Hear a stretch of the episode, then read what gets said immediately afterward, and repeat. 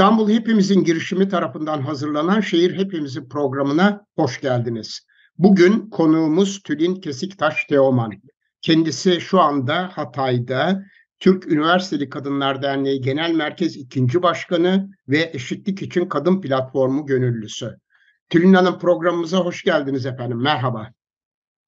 Merhaba, hoş buldum. Buradan hepinize sevgiler göndermek isterdim ama o kadar az kişi kaldı ki Hatay'da e, bu iyi dilekleri henüz gönderemiyorum maalesef. İnşallah daha ileriki günlerde daha coşkuyla göndereceğim.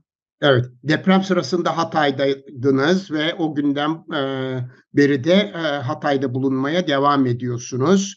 E, ailenizden hiç kayıp var mı efendim? Kaybınız var mı? Ee, şöyle söyleyeyim, e, aileden birinci dereceden kayıp yok ama onun dışında eş, dost, ahbap, arkadaş, e, eşimin ailesinden birçok kişi ve e, Hatay'ın e, yerli ailelerinden birçok kişiyi maalesef kaybettik. Evet, başınız sağ olsun efendim. Bütün Hataylıların ve Türkiye'nin başı sağ olsun.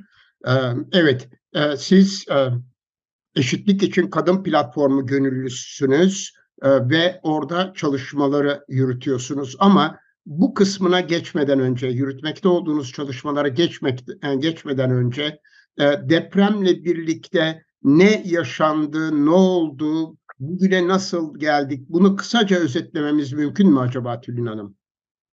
E, tabii ki bir ayın e, bir ayı doldurduk. Bu bir ayı doldurduğumuz süre içerisinde en başından kısaca size özetlemek istiyorum. E, deprem olduğunda e, tabii müthiş bir e, kaos, travma, insanlar ne yapacaklarını bilmiyorlar. O dönem ben e, Hatay'ın dışındaydım. Olduğunu öğrendiğimiz an hemen buraya geldik. Ve Hatay'a girerken İskenderun girişinden Belen'den girerken o İskenderun'da e, itibaren Hatay simsiyah, kapkaranlık, e, hiçbir ışık yok. Fakat İskenderun'da korkunç yanan bir ateş vardı sahilde. Onunla karşılaştık ve dikkatli baktığımızda da yollarda yolların e, devrildiğini, yarıldığını e, ve sol şeritten dikkatli gelmemiz gerektiğini gördük. Sonra şehre girdiğimiz zaman e, yaşadığımız duyguyu size anlatamam. Çünkü e, biz İzmir'de de uzun yıllar bulunduk. İzmir'deki depremler gibi zannederek gelmiştik. Hatay'da bir evimiz var ve üstümüz başımızla geldik. Fakat Hatay'da taş üstünde taş kalmamıştı.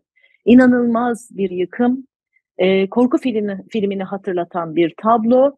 İnsanlar panik halde nereye koşturacağını bilmiyorlar. Enkazların başında e, yardım isteyen bir sürü insan çaresizlik içerisinde oraya buraya koşturup onlara yardım etmek isteyenler tam bir kaos, tam bir e, karmaşa, koordinasyonsuzluk. Onun dışında da şeyi söylemek istiyorum size. Hava çok soğuk, e, yağmur yağıyor e, ve gece yarısı yakalandı insanlar üstleriyle başlarıyla incecik pijamalarıyla dışarıdalar. Ayaklarında bir terlik bile yok. Maksimum işte çocuklarını ve birinci derecede yakınlarını aynı evde kurtarmaya çalışmışlar. Ama e, şeyi gördük burada. E, zaman çok önemliydi. Birinci kat ve ikinci katta oturanlar maalesef e, tabloda e, apartmanlar çökmüş. Onlar e, üçüncü kat birinci kat olmuştu. Yani e, kötü yapılaşma, kolonların inceliği zaten çok belliydi. Altı dükkan olan iş yerleri maalesef kolonlar da kesildiği için çok e, ince bacak üzerine oturulan künt bina görüntüsündeydi birçok bina. Öyle olunca birinci, ikinci kattakilerin maalesef kaçacak vakti olsa bile ucu ucuna koşmuşlardır. Çünkü olduğu gibi binalar ya tümüyle yıkılmışlar ya iki, üçüncü, dördüncü kat birinci kata inmiş ya da çok ilginç kibrit kutusu gibi yan yatmışlar. Size şunu söyleyeyim. Bir apartman gördük inanamadım. Balkonları gökyüzüne bakıyordu. O nasıl bir yatma? Taraça şeklinde kırıla kırıla kırıla kırıla. Bazısı öyle bazıları kolon üstü kolon kiriş dümdüz sıfır mesafe. Şimdi bu tabloda insanlar koşuştururken e, siz de bir şeyler yapmaya çalışıyorsunuz. Neresinden tutarsam, e, kime yardım edersem diye çırpınıyorsunuz. Ama bu çok profesyonel bir şey gerektiriyor. Çünkü alet gerekiyor. E, demir kırıcı ya da işte o kirişleri kaldırıcı bir, bir e, ekipman Kırıklar gerekiyor. vesaire tabii. Evet, evet. Bunun için profesyonel bir yardım gerekiyor. Siz e, çabanızda hiçbir şey yapamıyorsunuz. Yapabildiğiniz kadarını da e, ucundan tutabiliyorsunuz ancak çok acil e, kurtarılanları destekliyorsunuz. Psikolojik olarak onları sakinleştirmeye çalışıyorsunuz. Bu arada biraz önce işte e, kayınbiraderim anlattı. Sokağa e, iki ya da üç aylık bir bebek fırlamış. Or, sokağın ortasında ve o bebeği bir arabanın içindeki bir kadına tutmuş vermiş. Çünkü yağmur yağıyor, o an panik, herkese destek olması gerekiyor. Mesela bu sabah o soru aklıma geldi. Bu çocuk nerede? Bunun gibi olan bir sürü çocuklar nerede? Kayıplar nasıl? Bulunuyor mu? Aile ve sosyal politikalar acaba bu kayıpları araştırıyor mu? Hala çünkü burada hem kayıp çocuklar hem kayıp insanlar var. Ee, inanılmaz e, şeye rastlanamayan, e, cesedine rastlanamayan bir sürü insan var. Bunlar nerede? Bunların da araştırılması lazım. İlk iki gün kimse yoktu. Herkes e, çıplak ayaklı, soğuk, üşürken yine kimse yoktu. İnsanlar yiyecek bir şey bulamadıkları. Yani özellikle e, depremzedelere destek olacak arama kurtarmayı gerçekleştirecekleri kastediyorsunuz herhalde değil mi efendim? Aynen öyle. Yani e, üzerine düşeni yapması gereken afet dönemlerinde bu eğitimleri alıp e, biz hazırız 99 depreminden sonra diyenler neredeydi? Bunların hiçbiri yoktu. E, iki gün e, yardım çığlıkları içerisinde insanlar e, enkazların başında sesi geliyor, bakın sesi geliyor, işte ne olur yardım diyerek çırpındılar.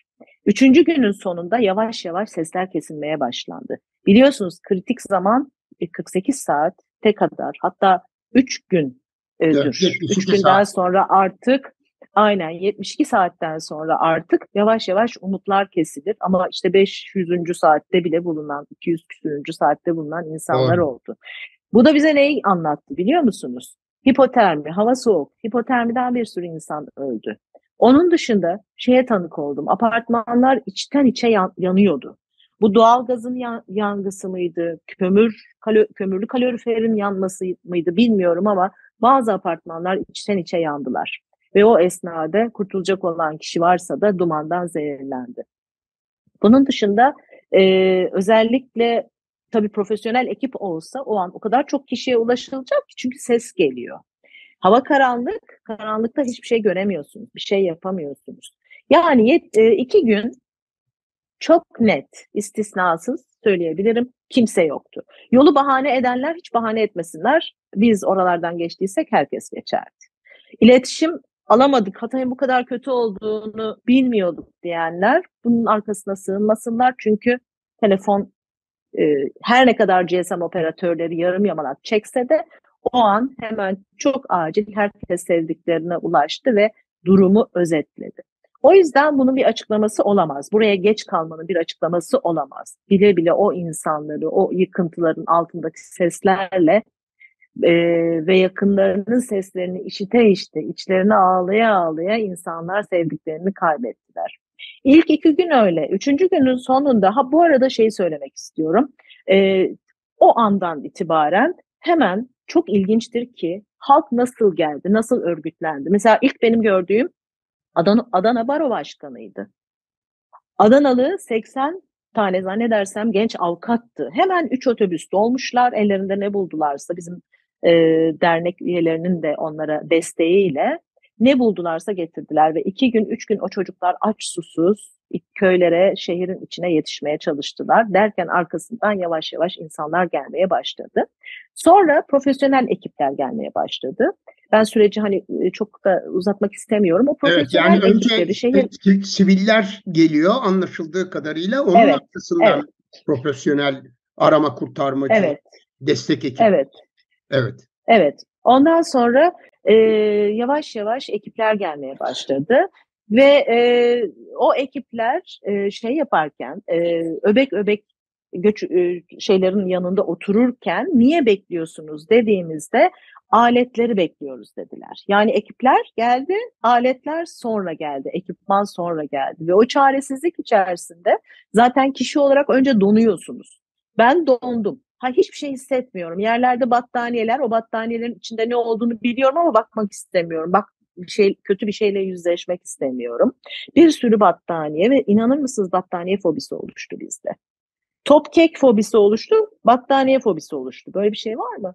Ondan sonra e, tabii yavaş yavaş gönüllüler gelmeye başladı. Ama gönüllüler de çokça geliyorlar ama yapacak bir şeyleri yok. Çünkü profesyonel değiller. Çoğunun aleti yok, çıkaracak ekipmanı yok. Sonra arkasından gerçekten bu işten anlayan madenciler, AFAD yetkilileri, profesyonelleri, ondan sonra yabancı kurtarma ekipleri yavaş yavaş 3. 4. günden sonra şehre akmaya başladı. Ve sağlık ekipleri. Çünkü enkaz altından çıkarılanları hemen boyunluk, hemen serum takılması gerekiyor. 112 acilciler de çok iyi çalıştılar. Çok e, özveriyle çalıştılar burada. Tabii o dönemde e, hızlıca insanları daha ne kadar ulaşılabilirse ulaşılmaya çalışıldı. Ama bir şeye tanık oldum. Kepçeler yani ağır makineler. Bakın yabancılar geldiler. Koordinasyon olmadığı için onlara tercüman. Mesela binayla ilgili soru soruyorlar. Ben bilmiyorum ki kaç kat olduğunu. Diyor ki bu bina kaç kat? Ona göre çünkü kurtarma çalışmalarına başlayacaklar. Bu bilgileri alama, teknik bilgileri alamadıkları için tabii onlar da e, çok dalamıyorlar. Ama şunu gördüm yabancı ekipler küçük aletlerle yani altta insan olabilir e, düşüncesiyle daha yavaş daha e, dikkatli giriyorlar. Mesela bizim e, daha büyük makinalarla o kirişleri o şeyleri kaldırmamızı anlayamıyorlar. Yani şimdi değil diyorlar. Şimdi ince çalışma gerekiyor. Ha sonrasında büyük şeyler kalkarak belki yapılır diye demek ki teknik farklılıkları var. O yüzden de orada bir uyumsuzluk, bir koordinasyonsuzluk Tabii. oldu. Derken insanlar e, hava soğuk, sonra yavaş yavaş tabii geride kalanlar şehri terk etmeye başladı. Terk edebilenler. Çünkü sürekli artçı depremler oluyor. O artçı depremler sonucunda ciddi bir korku. Ee, biz de şu içinde çekim yapılan e, çiftlikte küçük bir eve sığındık. Ve 73 yılında yapılan bu ev kaç tane deprem gördü, kaç kere sallandı, yıkılmadı. Demek ki düzgün yapılınca yıkılmıyormuş. Bunu evet. kanıtladı bize. Ee, ondan sonra insanların barınma, doyma ve giyinme ihtiyaçları oldu. Çok fazla giysi geldi ve ben şunu söyleyeyim size. Bu mücadeleyi toplumsal dayanışma kazandı. Çünkü insanlar inanılmaz birbirlerine destek oldular. Çuvallarla, kutularca ve temiz öyle yırtık ya da işte işe yaramayan giysiler değil, temiz temiz giysiler geldi. İnsanlar üstündeki başındakileri çıkarmışlar. Bakın biz evimiz var diye buraya geldik ama bizim de evimiz oturulamayacak, içine girilemeyecek haldeydi. Çıkardık o çuvallardan giysiler giydik. Hava çok soğuk, çoraplar giydik. İnsanların tabii yatak kıyafetiyle dışarı çıktıkları için üstlerinde başlarında hiçbir şey yoktu. Bunları önce e, ilk temin edilen gereksinimler arasındaydı. Giysi, arkasından yiyecek bol bol geldi. Gerçekten ilk başta toplumsal dayanışma inanılmazdı. Herkes ne var ne yok marketinde, evinde, arabasına doldurup doldurup getirdi. Ondan sonra da barınma ihtiyacı, çadırlar. En büyük problem de burada başladı. Çünkü çok hızlı organize olmak gerekiyordu. Hava çok soğuk, çadırlara ulaşmak zor e, ve hepimiz olağanüstü, insanüstü bir çaba göstererek çadırlara ulaşmaya çalıştık. Ve bu arada ne oldu biliyor musunuz? Toplumsal dayanışma zinciri oluştu. Ben kadın, e, kendim bildim bileli kadın çalışmaları yapıyorum. Meğer biz ister istemez bir feminist dayanışma oluşturmuşuz. Dayanışma ağı oluşturmuşuz. Ve işte bu pandemi sürecinde pandeminin Zoom'la bizi tanıştırmasıyla, WhatsApp birliktelikleriyle inanılmaz bir ağ oluşturmuşuz. Bu ağda Fransa'daki kadın da bize ulaştı. Bodrum'daki kadın ne yapabilirim dedi. Fransa'daki para gönderdi, Bodrum'daki aldı. Aradaki kadınlar da il il atlata atlata her şeyi e, göndermeye çalıştılar. Bizler de burada gelen doğru kaynakları doğru kişilere ulaştırmak için çaba harcadık. Çünkü herkes elinde avucunda ne varsa yani Türkiye çok zengin bir ülke değil artık herkes belirli bir standartın maalesef altında birçok kişi ne varsa e, göndermeye çalıştı. Bu gönderimlerin doğru yere ulaşması gerekiyordu. Bu arada gençlere çok teşekkür etmek istiyorum. Toplum gönüllülerinden, e, dediğim gibi barolardan ve sivil toplum gençlerinden ve e, iş dünyası gençlerinden bir sürü gençler geldi. O dönemde e, dağıtım, köylere ulaşma e, iş insanları arabalarını tahsis ettiler. Bu ağın içerisinde bu ağın bir parçası oldular. Tabii bu da bizi çok umutlandırdı. Yalnız olmadığımızı bilmek bize iyi geldi. Ondan sonra tabii e, artık şey çadırlar sayısı artması gerekiyordu. Çadırların sayısı artmaya başladı. Sonra E, hava şartları nedeniyle, rüzgar ve soğuk nedeniyle çadırlar da yetmediği için konteyner ihtiyaçları başladı. Bu arada öksürüyorum çünkü şehir to toz toprak. Evet maalesef, maalesef. Enkaz çalışmaları nedeniyle ortam tozlu. Ondan sonra e, işte konteynerler daha güvenli alanlar. Anladığım kadarıyla şöyle bir organizasyon yapılmış. Yerel yönetimlerde başka iller başka illere zimmetlenmiş.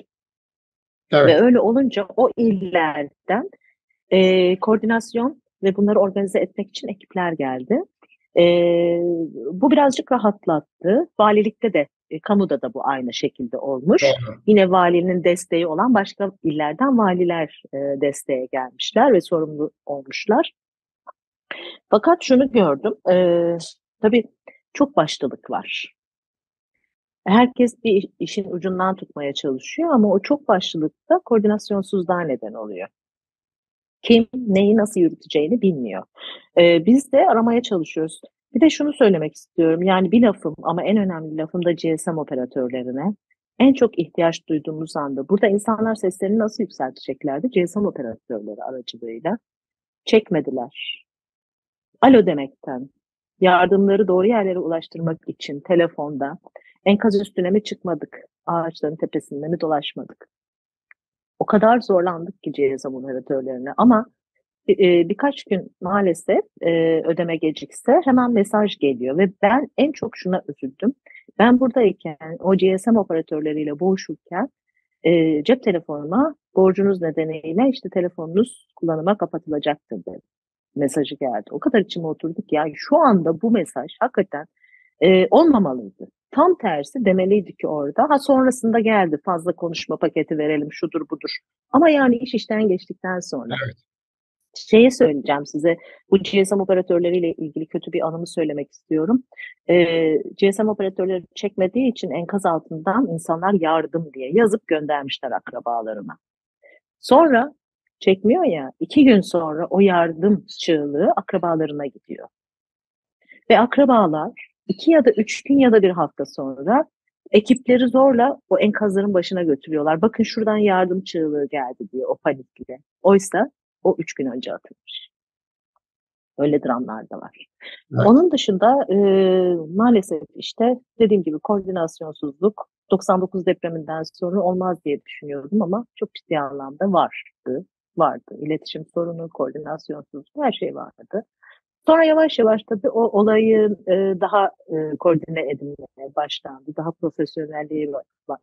Profesyonel e, çalışmalar başladı. Konteyner kentler, çadır kentler kuruldu. Tabii en büyük ihtiyaç şuymuş, seyahat tuvaletler. Su zaten yok, banyo yapamıyorsunuz. 10-15 bin hatta hala yıkanmayan insanlar olabilir. Ama tuvalet yok. Yani hadi erkekler Türk toplumunda meşhurdur her yerde yapabilirler. Etrafı hiç takmadan e, tenzih ediyorum. Ama kadınlar için çok ciddi bir problem. Ve bu çok kadınlar için tacize açık bir problem. Nereye yapacaksınız? Yok ortalıkta yapmak durumundasınız. O yüzden e, seyyar banyoların, seyyar tuvaletlerin bu kadar önemli olduğunu tabii yaşadıkça anlıyorsunuz. E, şimdi bunlar daha profesyonel oturmuş e, konteyner kentler, çadır kentler kurulmaya başladı. O arkasından işte bir ayın sonunda enkaz kaldırma çalışmaları. Enkaz kaldırma çalışmalarında ben açıkçası enkazlara detaylı bakmamayı tercih ediyorum. Çünkü insan parçası göreceğim diye endişe ediyorum. Çok haklısınız. Hepsi çıkarıldı mı bilmiyorum. Orada ne kadar e, kişi kaldı altında onu da bilmiyorum. O yüzden mümkün olduğu kadar bakmamaya çalışıyorum. Şimdi e, tabii e, bunun dışında bir sürü problemler de var. Mesela şeye tanık olduk. E, ölenlerin çoğu kadındı. Çünkü çocuklarını ve yaşlılarını kurtarmak için e, çocukların yatak odalarında bulundu. Çoğu kadın. Ondan sonra şeyi bilirsiniz toplumsal e, baskı ve ataerkil normlarda siz geceliğinizle fırlayamazsınız. Üstünüze hemen bir şey giyme derdi. Hep bir örtünme, bir mahrem derdimiz vardır ya bizim. Onun için insanlar önce giyinmeye, kaçmaktan çok üstünü başını toparlamaya, özellikle kadınlar bunun mücadelesi içinde olmuşlar, yine kurtulamamışlar. Ee, engelli bireyi olan kadınlar yine engelli bireylerini kurtarmak çabasında olmuşlar, yine kurtulamamışlar. Bir de yapılan araştırmalarda afet eğitimleri bilirsiniz. Zaten Türkiye'de hala kız çocuklarının eğitimi sorgulanırken bu anlamda 4 artı 4 artı 4 eğitim sisteminde son 4 yılda e, okula gidemeyen kız çocuklarının denetimi olmadığı için bu çocuklar afet eğitimini de çok bilmiyorlar. Birçok kadın afet eğitimini de bilmiyorlar. Çünkü okulda e, bunlar öğreniliyor. Ne kadar öğrenilmiş onu da bilmiyorum ama afet eğitimi bilinmediği için hala kapı kirişlerinin altında duran insanları gördük. Ya. Oysa yatağın kenarı cenin pozisyonu olması gerekiyordu. Sonra kadınlar bol bol giyindikleri için ayaklarına o etekler, o kıyafetler e, dolanıyor. Bu da bir engel e, enkazdan kurtulmak için. E, şey bile çok e, ilginç, bakın bunu hiç düşünmemişsinizdir. Spor, spor yapmak ya da bedensel aktivite. Profi, biz çok refah durumu düzeyi, kültür seviyesi yüksek bir ülke değiliz. Herkesin spor yapma lüksü yok maalesef. Kaslar gelişmediği için çok hızlı evden koşma becerisi de yok insanlarda. Panik, ne yapacağını bilmeyen, cep telefonumu da alayım, şunu da alayım, üstümü de toparlayayım derken enkaz altında kalan bir sürü insan vardı. Ee, o yüzden afet dönemlerinde kadınlar daha çok maalesef can kaybı yaşarlar. Ee, onun dışında e, tabii şimdi e, alelacele evler yapılmasına şiddetle halk olarak karşı çıkıyoruz. Niye? Öncelikle kalıcı e, yaşam alanlarının bu kadar hızlı yapılmaması gerekiyor. Etüt zemini, hatalar gene başa dönmemeli. E, iyi analiz yapmadan e, doğru teknikle yapılmayan binalar yine aynı kaderi yaşayacak. Yine insanların mezarı olacak. Kader diyoruz, e, doğal afet diyoruz. Bunun yarısı insan afetiydi. Yarısı o e, imar barışına izin verenlerin, belediyede buna onay verenlerin, Çevre ve Şehircilik Bakanlığı'nda bunları bunlara göz yumanların ya da işte o imzaları atanların hiç mi suçu yok diye halk olarak sorguluyoruz artık. 3-5 müteahhitin e, problemi suçlusu değil bu kadar insanın ölmesi. O yüzden ben ısrarla şunu söylüyorum. Tülin olarak şunu söylüyorum. Japonlar bu işi çözmüşler. Muhteşem, çok değerli bilim e, insanlarımız var Türkiye'de. E, mühendislerimiz var. Müteahhitler neden fırıncıdan müteahhit olabiliyor? Ya da niye işte parası olan her para sermayesi, kapital kapitali olan müteahhit olabiliyor? Bunu anlamakta zorluk çekiyorum. Ben hekimim. Hekimlik diploması dışında olan kimsenin hekimlik yapmaması gerekiyor. Neden inşaatları yapan insanlar her meslek grubundan bunu yapabilme iznine sahipler? Bunun defalarca sorgulanması lazım. Ve tülin olarak ben şunu diyorum. Japonya bu işi çözmüş. Ben Japon bilim insanlarından fikir alınmasını istiyorum. Ortak akılla Türk bilim insanlarını da içine katarak, Japonları da davet ederek köprüler yaparken çağırıyoruz. Gökdelenler bilmem kaç katlı yapılırken onlardan işte bir destek alıyoruz deniliyor. Nerede bunlar? Ben şimdi bunları istiyorum. Zeynep etüdünü onlar nasıl yaptılar? İşte 99 depremleri, depreminde, depremlerinde e, Japonlar e, Türkiye'yi bir atölye alanı haline getirdiler. Günlerce geldiler, burada çeşitli projeler uyguladılar bila bedel ve neler yapılması gerektiğini, nasıl yapılması gerektiğini raporladılar. Bu raporları sundular. Aradan 24 yıl geçti. Ee, baktığımız zaman hiçbir şeyin değişmediğini görüyoruz. Çünkü bunların hepsi inanın raporlarda mevcut ama tozlu raflarda bu raporlar. Evet, e, yani amaç evet geldiler ama uygulayıcılarda problem varsa, lakaytlık varsa, liyakat yoksa e, Japonlar ne yapsın? Tabii. Önemli olan tabii ha, bir de onlar geldiler belki kendi ülkeleri için de etüt ettiler. Şuradaki elbette. hataları biz yapmayalım dediler. Elbette. elbette. Bundan ders çıkardılar. Bakın Kobe depreminde 250 bin kişi öldü Japonya'da. Sonra inanılmaz bir politikayla, devlet politikasıyla, afet e, ve depremle ilgili çok güçlü politikalar ürettiler. Bunu uyguladılar. Uygulamayanlara ağır cezalar ve yaptırımlar uyguladılar. Ondan sonra da şimdi 7 küsur şiddetinde deprem oluyor. Bir tane Japon e, hayatını kaybetmiyor.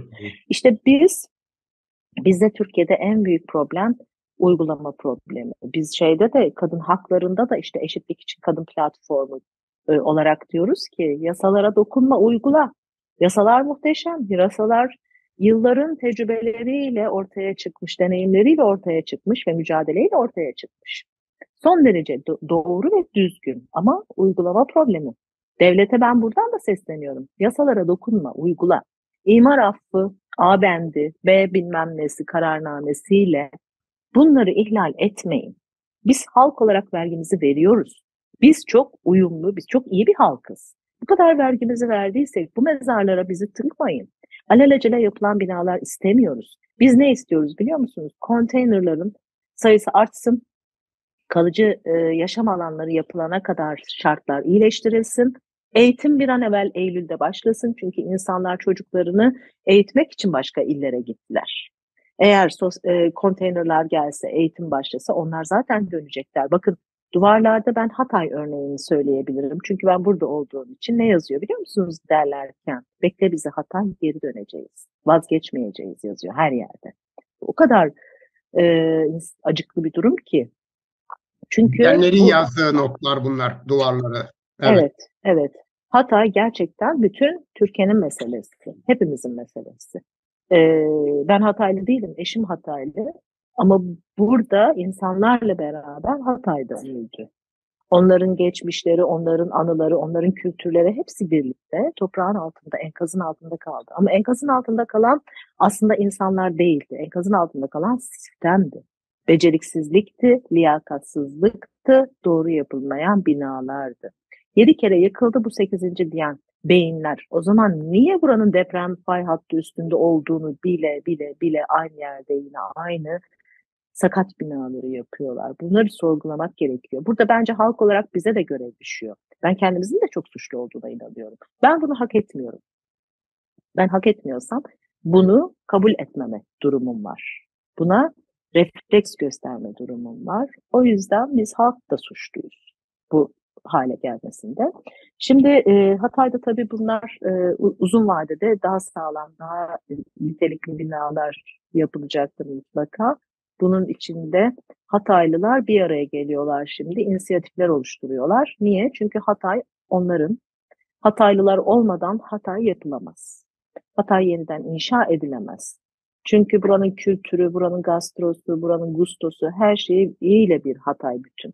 O yüzden e, özellikle Hataylılar bu çaba içerisindeler. Hataylılara sorulmadan, onların görüşleri alınmadan, buranın kültürünü bilmeden alelacele derme çatma taş binalarla e, Hatay'ı inşa etme, etmeyin diye çeşitli inisiyatifler oluşturdular. Bu da çok e, bana göre çok olması gereken bir şey. Çünkü Hatay Hataylıların, Adıyaman Adıyamanlıların, Malatya Malatyalıların bütün e, ben hep şey derim, şehre girdiğiniz zaman şehirler arası yollarda her şehrin bir kimliği vardı.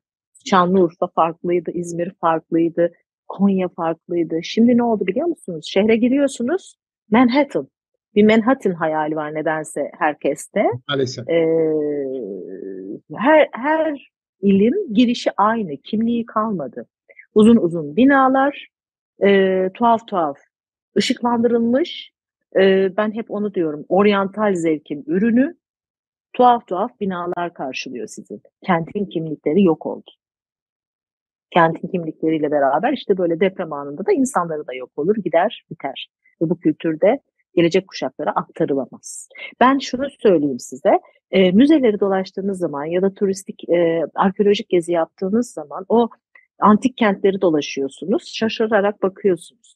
Bundan 100 sene sonra antik kent olarak şu çirkin paslı demirleri mi ya da işte şu ıı, deniz kumuyla yapılmış betonları mı gösterecekler insanlara tarihi olarak? Utanç dönemi diye düşünüyorum bu dönemi. Çünkü e, hepsi birbirinin aynı. Tabii işte bu depremlerde şimdi bu molozlar bizim e, tarih katmanımızın içinde yer alacak. Camlar, molozlar, pimapenler, Düşünebiliyor musunuz? Gelecek kuşaklar ne kadar ilkel bir ekip e, atalarımız varmış diyecekler. Bu çok üzücü bir şey. Şimdi diğer bir soruna da ben değinmek istiyorum. Tarım alanlarına. Şu an e, tarım alanları ekili. Çünkü deprem öncesinde ekilmiş. Buğdaylar, işte mısırlar, pamuklar e, hala da ekiliyor. Şu an müthiş bir çaba var bakın. E, Güneydoğu Anadolu bölgesi bereketli hilal diye geçer ve burası bütün Türkiye'ye buğday, e, işte yüzde kaç olarak bilmiyorum ama tarım arazileri çok ciddi anlamda burada konuşlanmış, burada bulunuyor. Bu ürünlerin tarlalardan kalkması gerekiyor. Bu ürünleri kaldırabilir ve işleyebilirlerse hem bu halk kaybettiklerine yanarken bir yandan da buradan kazanacaktır. Evet. En azından bir kısmını kazanacaklar.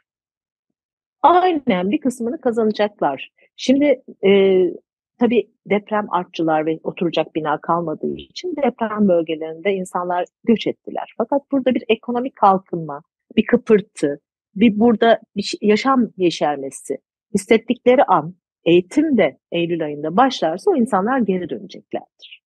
Bakın alışverişin olduğu yerde hayat da başlar. O yüzden bu ekinlerin kalkması lazım. Bu ekinlerin paraya dönmesi lazım. Bu ekinlerin sofralara gelmesi lazım. Makarna olması lazım, pirinç olması lazım, işte bulgur olması lazım. Fakat bunun için çalışacak kişi yok. Şu an çalışacak işçi bulunamıyor. Ya çoğu e, vefat etti ya bir kısmı ili terk etti.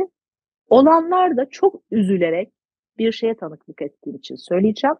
Olanlar da almaya alıştırıldığı için çok paraya ancak gelebiliyorlar. Az paraya niye gelsinler? Anlatabiliyorum umarım. O yüzden de olanlar da çalışmak istemiyorlar. Ve bu ekinler burada kalırsa hem e, biçilemeyecek hem de e, ziyan olacak ve Türkiye ekonomisi açısından da çok büyük bir travma olacak. O yüzden devletin derhal Tarım Bakanlığı'nın bu konuya bir çözüm bulması lazım. Ben şunu söylemek istiyorum. Bakın 81 iliz, 71 e, 70 ilde hiçbir problem olmadı. 11 ilde afet oldu. Şimdi 100 yılın depremi olabilir, 100 yılın afeti olabilir. Ama 70 ilimiz sağlamdı. 70 ilimizden inşaat yapan, inşaat e, müteahhiti mi artık ne dersiniz firmalarından buraya aletler gelebilirdi. 70 il iyi organize olsaydı buraya işte bu tarım arazilerinde çalışacak hemen hop organizasyonla gelebilirdi. 70 il organize olsaydı sağlık çalışanları anında ya da kurtarma ekipleri burada olabilir. Hani bu bahane değil 100 yılın depremi olması. Diğer 70 ilimiz sağlamdı. Ve orada gönüllü bu işi yapacak bir dünya insan vardı ama koordinasyon yoktu. Konuşacak çok şey var, anlatacak çok şey var. Ee, şimdi tabii önümüz yaz. Hava çok ısınıyor. Burada yaz uzun sürer Güneydoğu Anadolu bölgesinde. Sıtma, şarkçı e, sıtmayla beraber e, birçok hastalıklar. Bakın şu an bit, uyuz ve mantar gibi hastalıklar yavaş yavaş oluşmaya başladı ve e, insanlar bit ilacı istiyorlar. E, hava sıcak olduğu için bir süre sonra sinek çoğalacak çünkü enkazların içerisinde organik parçalar var, hayvan atıkları var, her şey var. Bu konuda çok ciddi Sağlık Bakanlığı'nın çalışma yapması lazım ama gördüğüm kadarıyla da analizler yapılıyor, çalışılıyor. İçme Kimler yapıyor bunu? Sağlık Bakanlığı. Sağ- Türk Tabipleri Birliği Sağlık. ve e, sağlık kuruluşları da çok aktif çalışıyorlar bölgelerde. Aynen. O şimdi onu söyleyeceğim. Evet. Ee, sivil inisiyatif, meslek odaları ve e, sivil toplum, sağlıkla ilgili sivil toplum örgütleri sahada inanılmaz çalışıyorlar. Ve tabii böyle olunca da itici güç oluyorlar. Sorguluyorlar. Şu yapıldı mı, bu yapıldı mı, o yapıldı mı? Böyle olunca da mecbur e, bu konuda ihmal yapılmaması gerektiği ortaya çıkıyor. Ya da bunlar e, ifade edince, bu sivil toplum örgütleri, meslek odaları ifade edince öbür tarafta da bunun yapılması için bir süreç başlatılması gerekiyor. İşte ben her zaman sivil inisiyatifin itici güç olduğuna inanıyorum. Sivil toplum bana göre en büyük muhalefettir. Muhalefetin e, örgütlü yapı, örgütlenme, işte bu afet dönemlerinde örgütlenmenin ne kadar değerli olduğunu öğrendik. O örgütlenmeyle birbirimize nasıl ulaşıldığını, o ulaşılma bilinciyle nasıl destek olunduğunu öğrendik. elimiz kolumuz bağlı devletten beklemedik. İyi ki de beklememişiz. E, ne oldu? İşte bu yardımlaşma her zaman Türk halkın en büyük bence yetisidir yardımlaşma duygusu. Onun sayesinde e, artı sonradan işte e, örgütlenmeyle bu koordinasyondaki açıkları görüp de bir fiil bunları iyileştirme çabasıyla bir şeyler yapılacak. Ama yeterli mi? Hayır. Doğru mu yapılıyor?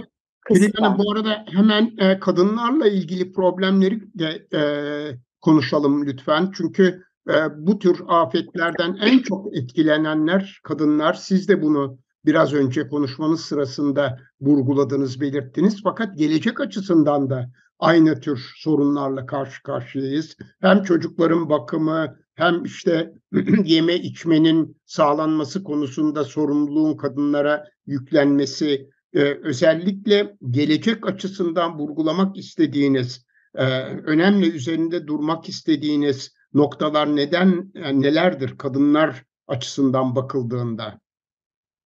Ee, çok önemli bir konuya değindiniz. Zaten normalde toplumsal cinsiyet eşitliği bakış açısı ülkemizde olmadığı için ve birçok yerde bu başka nedenlere bağlandığı için, LGBT artılara bağlandığı için, artı üniversitelerde ve e, okullarda bu bakış açısı, kulüpler, bunlar e, işlevine son verildiği için maalesef e, bu zihniyet topluma yerleşmedi. Yerleşmediği için de tıpkı pandemide olduğu gibi kadın çalışsa bile iş yükü daha fazla arttı. Burada da su yok. Susuz ortamda temiz yemek çıkarmaya çalışıyor kadın. Susuz ortamda evi e, ev demeyeyim çadırı ağzımız henüz bu literatüre alışmadı. Çadırı temiz tutmaya çalışıyor. E, en kötüsü de bütün yakınlarını kaybettiği halde o bir çocuğu bile kalsa ya da işte geri kalan yakınlarıyla toparlamaya çalışıyor kadın. Bir, bir araya getirmeye çalışıyor. Tabii bu yokluk içerisinde iş yükü çok arttı kadınların.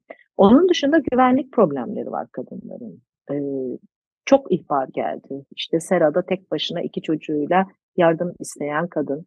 Şurada işte aç susuz yardım ulaşmayan kadın ve Down sendromlu çocuğu gibi çok ihbarlar gelmeye başladı. Kadınlar için en önemli şey güvenli yaşam alanları. Güvenli yaşam alanlarını öncelikle ivedilikle oluşturmak gerekiyor. Ve lütfen lütfen yetkililere sesleniyorum buradan. Çadır kentler ya da konteyner kentler oluşturuyorsanız bu kadınlar için de yalnız kadınlar için de çocuklarıyla beraber psikodestek, sosyal destek alacağı bu ama bu destek merkezleri herkes için gerekiyor şu an. Çünkü burada çok ciddi bir travma yaşadı insanlar. Kreşin olacağı, çocukların çünkü gün içerisinde oyalanması gerekiyor. Niye?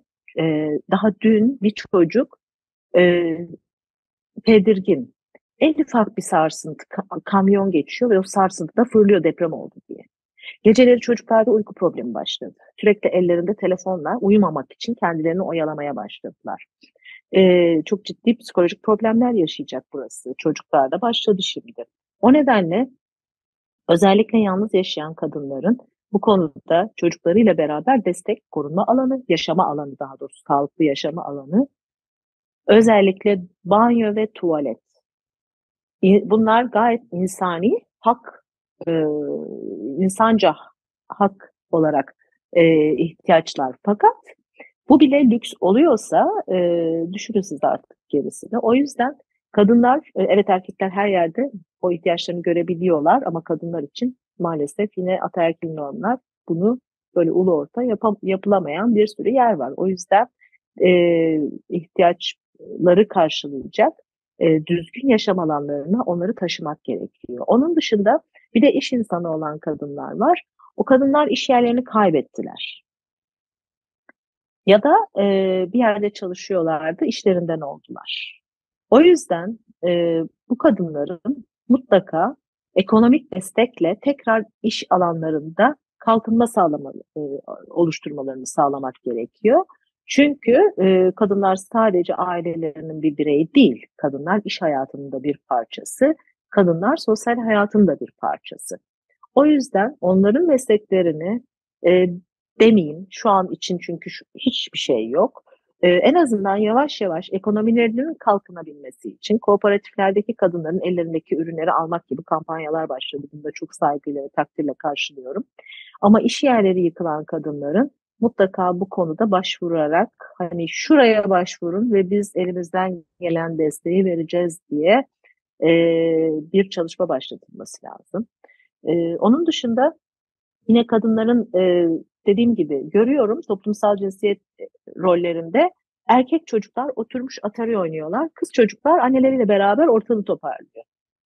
Sürekli bir faaliyet. E, e, ev işi faaliyeti. Oysa bu çocuklar okuyor. Yani hepsi okuması gerekiyor. O çocuğun da bilgisayarın başında ya da işte telefonla ya da kitap okuması lazım. Hani kurtardı varsa elinde kurtardığı. Ama orada da kızın rolü anneye yardım etmek, erkek babanın yanında işte oturmuş. Baba kapının önünde oturmuş sigarasını çayını içerken erkek çocuğu da babanın yanında. Burada afet dönemlerinde o cinsiyet ayrımcılığının yükü, ayrımcılığı çok daha ortaya çıkıyor maalesef.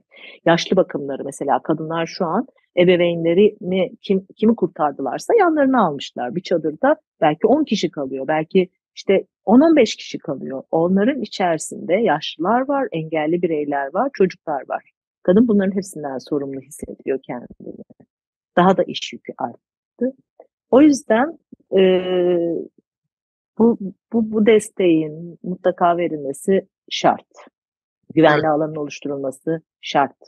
Biraz biraz önce e, büyük çadırlardan bahsettiniz. E, 10 kişinin hatta 20 kişinin bir arada bulunduğu. Bu da kadınlar açısından bir başka problem herhalde, değil mi? E, bunu ben her fırsatta dile getiriyorum. O yalnız çocuklarıyla kalan, eşlerini kaybeden ya da aile bireylerini kaybeden kadınlar başka aile bireyleriyle aynı çadırda bir arada kalmak durumundalar. O yüzden işte yalnız kalan kadınları çocuklarıyla beraber güvenli yaşam alanlarına almak gerektiğini ısrarla vurguluyorum. Bu hiç güvenli ve e, doğru bir şey değil. Evet. Sürdürülebilir bir şey değil. Bir de e, bölgede e, çadır kentlerden çok o, kendi evlerinin bahçesinde e, çadır e, ihtiyacı olduğunu belirten aileler var. Buna nasıl yaklaşıyorsunuz? Herhalde e, ee, alınan mülküne de sahip çıkmak açısından yani o yıkıntının altından çıkacağını umut ettiği e, eşyalarına kavuşabilmek açısından böyle bir tercih yapılıyor.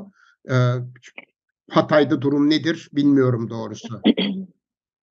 Size çok katılıyorum. O çadırlar çünkü çadır sayısı çok sınırlıydı. Konteyner sayısı da çok sınırlıydı. Hani biz diyorduk ki gelin sizi bu tarafa alalım.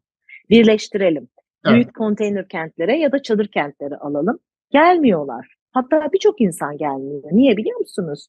Orada geçimini sağlayacak iki tane koyunu var, bir tane ineği var. Bırakamıyor onu. Tabii. Yaşam alanını terk edemiyor. Bahçesi var. İşte o koyunu nereye emanet edecek? O ineğe kim bakacak? Öyle olunca ve dediğiniz gibi gece yarısı e, bu depreme yakalandıkları için ziynet eşyalarından tutun, değerli eşyaların hepsi enkazın altında. Onlardan vazgeçemiyor. Ayrıca üç, hani canı kurtulduktan sonra 3-5 eşya, bugün nereden baksanız bir beyaz eşya, bulaşık makinesi, buzdolabı, çamaşır makinesi 50 bin liraya yakın hatta daha bile fazla. Tabii. Şimdi bu insanlar bunları nasıl alacaklar? Bir maaşla bunları tekrar nasıl oluşturacaklar? Devletin verdiği destek yetecek mi? Çünkü e, işte devlet ev yardımı, deprem sigortası yaptıranlar yaptırdıysa bunlarla ilgili evet destek alacaklar. Devletten de bir miktar destek alacaklar ama bu destek ne kadar sürdürülebilir? Ne kadar yetiyor? Bir de ne Biz kadar rakamları. Tabii. Mümkün değil. Evet. Yani o rakamlarla yeniden hayat kurmaları mümkün değil. Mümkün değil. O yüzden e, kadınların birçoğu da bırakamıyor evlerini dediğim sebepten dolayı. Aa, bir de burada şeye söylemek istiyorum ben. E, kadınlara yardım mı iç çamaşır mesela iş çamaşırı, hijyenik pet yardımına indirgenen indirgeyen zihniyete de kızıyorum ben. Çünkü e, insanız. Yani kadına destek olmak sadece hijyenik pet ve iç çamaşırdan geçmiyor. Değil, tabii. Yani yaşam alanından geçiyor. Aynen sağlıklı yaşam koşulları oluşturmaktan geçiyor. O yüzden özellikle çok teşekkür ediyorum. Herkes destek olmaya çalışıyor ama kadına destek olmak e, devlet politikası olarak da bu olmamalı. Hijyenik pet iş çamaşırına indirgenmemeli. Tam tersi herkesin neye ihtiyacı varsa biz kadınların da her şeye ihtiyacı var. E, Eşitlik için Kadın platformuna izleyicilerimiz, dinleyicilerimiz nasıl destek olabilir?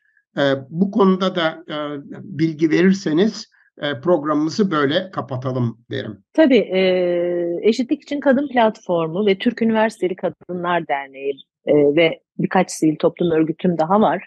Onlar zaten bir iletişim ağı oluşturmuşlar. Türk Üniversiteli Kadınlar Derneği'nden de şöyle bahsetmek istiyorum. 11 ilde okuyan üniversitedeki kız öğrencilere karşılıksız burs verme kararı aldık. Ve şu an bize müracaat eden öncelikle son sınıflardan başlamak üzere bunları okutacağız. Çünkü bu çocuklar, bu gençler üniversiteyi bitirip yörelerine gelip nitelikli nüfusun e, artmasına ve buranın yapılanmasına ve buradaki kalan insanlarla beraber inşasına destek olacaklardır diye düşünüyorum. Çünkü çok ihtiyacımız var bu desteğe. Onun dışında e, Eşitlik için Kadın platformunda zaten birçok ilde biz orada e, şu lazım, bu lazım dediğimiz zaman gerek diğer sivil toplum örgütlerinde, Türk Üniversiteli Kadınlar Derneği'nde, gerekse Eşitlik için Kadın Platformu ve diğer sivil toplum örgütlerinde hemen şunu da gönderiyoruz, bunu da gönderiyoruz diye organize oluyorlar. Şu an için neye ihtiyaç var? Çok kısa e, söylemek istiyorum. Projelere ihtiyaç var. Projeler, profesyonel projeler yazılması lazım. Bu projelerle yeniden yapılanma sürecinde e, doğru kaynakların doğru şekilde yönlendirilmesi gerekiyor. Kadınlar için, e, onların kalkınmaları için istihdam alanları, iş alanları yaratılması gerekiyor. Psikodestek e, alanlarının, sosyalleşme alanlarının, çocukların kreş e, ihtiyaçlarının giderilmesi, eğitimin sürdürülebilir olması, Eylül ayında yeniden başlaması gerekiyor. Bunun için hem e, devletin kendi üzerine düşen, hem yerel yönetimlerin kendi üzerine düşen e, ve halkın da kendi üzerine düşen bir sürü sorumluluklar var. Bunların gerçekleştirilmesi için de bizim gibi sivil toplum örgütleri itici güç olacaklar ve takipçisi olacaklar. Ee, arkadaşlarımı takip etmekten, süreci e, gözlemlemekten lütfen lütfen e, vazgeçmesinler. E, şu an Eşitlik için Kadın Platformu bir e, rapor hazırlıyor. Deprem dönemindeki e, diğer illerde ve burada da olanlarla ilgili. E, bunlar hep geleceğe tarihe not düşen e, çalışmalar olacaktır. Umarım dersleriniz alınır. Umarım bunlar e, yeniden yapılanmak için yol gösterici olur. Çok teşekkür ediyorum. E, sesi duyurmak için burada bu yayını sağladığınız için. Çok teşekkürler Tülin Kesiktaş Teoman. Sağ olun verdiğiniz bilgiler için. Ee, evet, e, İstanbul Hepimizin girişimi tarafından hazırlanan Şehir Hepimizin programını izlediniz. Konuğumuz Tülin Kesiktaş Teoman idi. Türk Üniversiteli Kadınlar Derneği Genel Merkez İkinci Başkanı ve Eşitlik için Kadın Platformu gönüllüsü. Gelecek hafta pazartesi günü yine saat 16'da tekrar görüşmek dileğiyle. Hoşçakalın.